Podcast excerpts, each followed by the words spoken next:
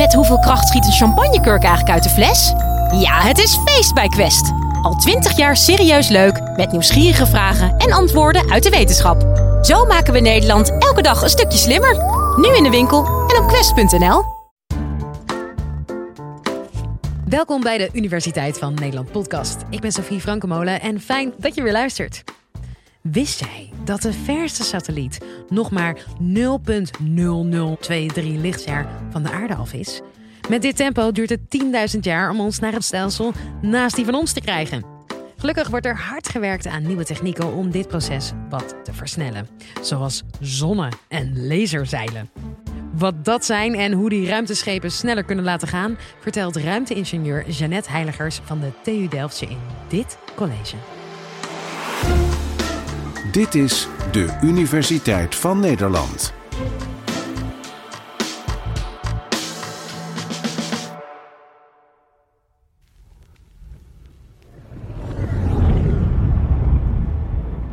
Ongeveer 400 jaar geleden verscheen er een grote komeet boven Europa. En met grote belangstelling werd deze komeet bekeken, zo ook door de Duitse astronoom Johannes Kepler. Hij keek omhoog en verwonderde zich over de prachtige staart die achter de komeet hing. En hij vroeg zich af: wat is deze staart en waarom wijst hij altijd van de zon af? Het kon volgens hem maar één ding betekenen. De zon warmt de komeet op, waardoor er materiaal verdampt. En dat materiaal wordt weggeblazen door een soort van wind, afkomstig van de zon. Een hemelse bries. Hij pakte snel zijn schrijverij bij elkaar om zijn goede vriend Galileo Galilei, een andere heel beroemde wetenschapper, te schrijven. In deze brief schreef hij vol passie over deze hemelse bries. Want als zo'n wind echt zou bestaan, dan zouden we in de toekomst net zo door de ruimte kunnen zeilen zoals we op aarde met zeilboten over de grootste oceanen varen. Hij schreef dat als we deze wind naar onze hand zouden kunnen zetten, dat we die dan zouden kunnen gebruiken om de grote leegte van het heelal te gaan ontdekken. Oké, dit klinkt behoorlijk science fiction allemaal. Door de ruimte zeilen alsof je over water zeilt. En toch had Kepler voor een groot gedeelte wel gelijk. We kunnen echt zonlicht gebruiken om satellieten rondom onze aarde, in ons zonnestelsel of zelfs verder weg te bewegen. Ik ben ruimtevaartingenieur en ik doe onderzoek naar iets dat we zonnezeilen noemen. Zeilen die vastzitten aan satellieten om ze sneller door het heelal voor te laten bewegen op zonlicht. Dat is een hele mond vol, maar in deze aflevering vertel ik je wat zonnezeilen precies zijn en geef ik antwoord op de vraag: gaan zonnezeilen ons naar het uiteinde van het universum brengen?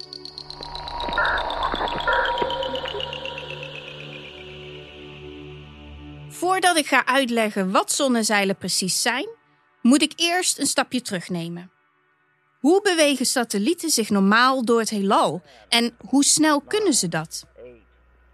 Om maar eens met een voorbeeld te beginnen van een traditionele satelliet. 3, 2, 1. MDS, we have ignition, we have a liftoff. Roll program is in on time. Voyager 1 werd in 1977 door NASA gelanceerd met als doel om zo ver mogelijk in het universum te komen. En op die manier heel veel te leren over de ruimte buiten ons eigen zonnestelsel. Nu zijn we 45 jaar verder en heeft Voyager 1, het verste object door mensen gemaakt, ongeveer 0,0025 lichtjaar afgelegd. Om je een idee te geven van hoe ver dat is, ons dichtstbijzijnde sterrenstelsel, Alpha Centauri, is ongeveer 4,3 lichtjaar van de aarde verwijderd.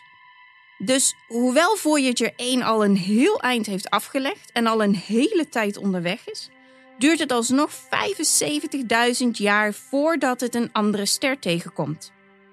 Dat gaan jij en ik dus zeker niet meer meemaken. Nou, waarom duurt dat zo lang?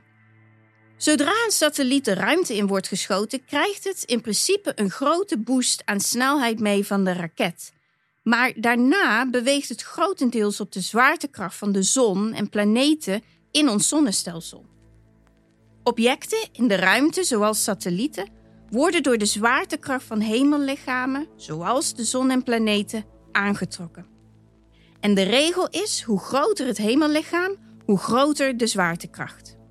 Nou, de zon is echt heel groot, dus om ons zonnestelsel uit te vliegen en richting een ander sterrenstelsel te gaan, moet de satelliet heel hard werken om aan de zwaartekracht van de zon te ontsnappen. Gek genoeg kan de satelliet af en toe wel de zwaartekracht van planeten gebruiken om juist een slinger te krijgen en zo aan snelheid te winnen. Maar dan nog, ontsnappen aan de zwaartekracht van de zon kost heel veel tijd en heel veel energie. Als oplossing hiervoor heeft een satelliet vaak een motor met brandstof aan boord om tijdelijk iets sneller te gaan. Het probleem met brandstof is alleen dat het op een gegeven moment op is. En dat is nou precies het probleem met ruimtevaart gebaseerd op een brandstofmotor. Oftewel, ruimtevaart, oude stijl.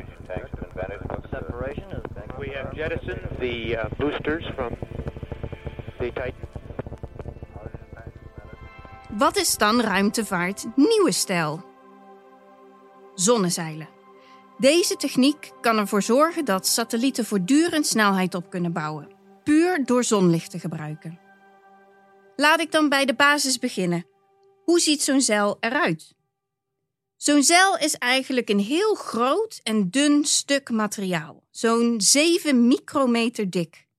Dat is 10 keer dunner dan een gemiddeld haar. Ik heb het materiaal wel eens tussen mijn vingers gehad en als je je ogen dan dicht doet, heb je niet eens door dat er iets tussen je vingers zit. Je voelt bijna je vingerafdruk door het materiaal heen. Zo dun is het. Nou, de eerstvolgende zonnecelmissie die gaat vliegen, een missie van NASA die dit jaar gelanceerd gaat worden, gebruikt een cel van 80 vierkante meter groot. Dat is ongeveer net zo groot als een badmintonveld.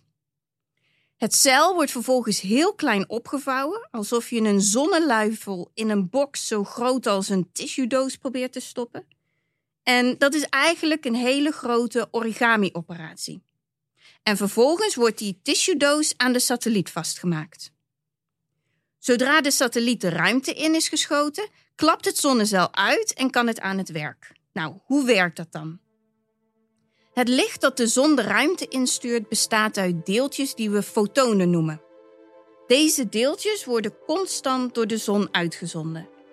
En zodra deze fotonen het cel raken, oefenen ze een druk uit op het cel. Dit noemen we stralingsdruk. En die druk geeft het cel als het ware een duwtje in de rug. Om nog meer uit het cel te halen is één kant ook nog eens reflecterend gemaakt, als een soort van spiegel. Daardoor worden de fotonen, naast dat ze tegen het cel aanduwen, ook weer teruggekaatst. En daardoor geven ze het cel nog een extra duwtje in de rug. Het is een beetje alsof de fotonen zich tegen het cel afzetten voor de sprong terug. Door deze duwtjes kan de satelliet als een zeilboot door de ruimte varen. En zolang de zon blijft schijnen, kan een satelliet met een zonnezeil vaart blijven maken, waardoor de satelliet uiteindelijk veel hogere snelheden kan bereiken dan satellieten die afhankelijk zijn van de zwaartekrachten in ons zonnestelsel of een beperkte hoeveelheid brandstof aan boord. Nu hoor ik je denken, gaat dit echt sneller? Nou, er is een trucje. Hoe dichter je bij de zon komt, hoe groter de stralingsdruk is, dus hoe groter het duwtje in de rug. Dit kun je vergelijken met een ventilator.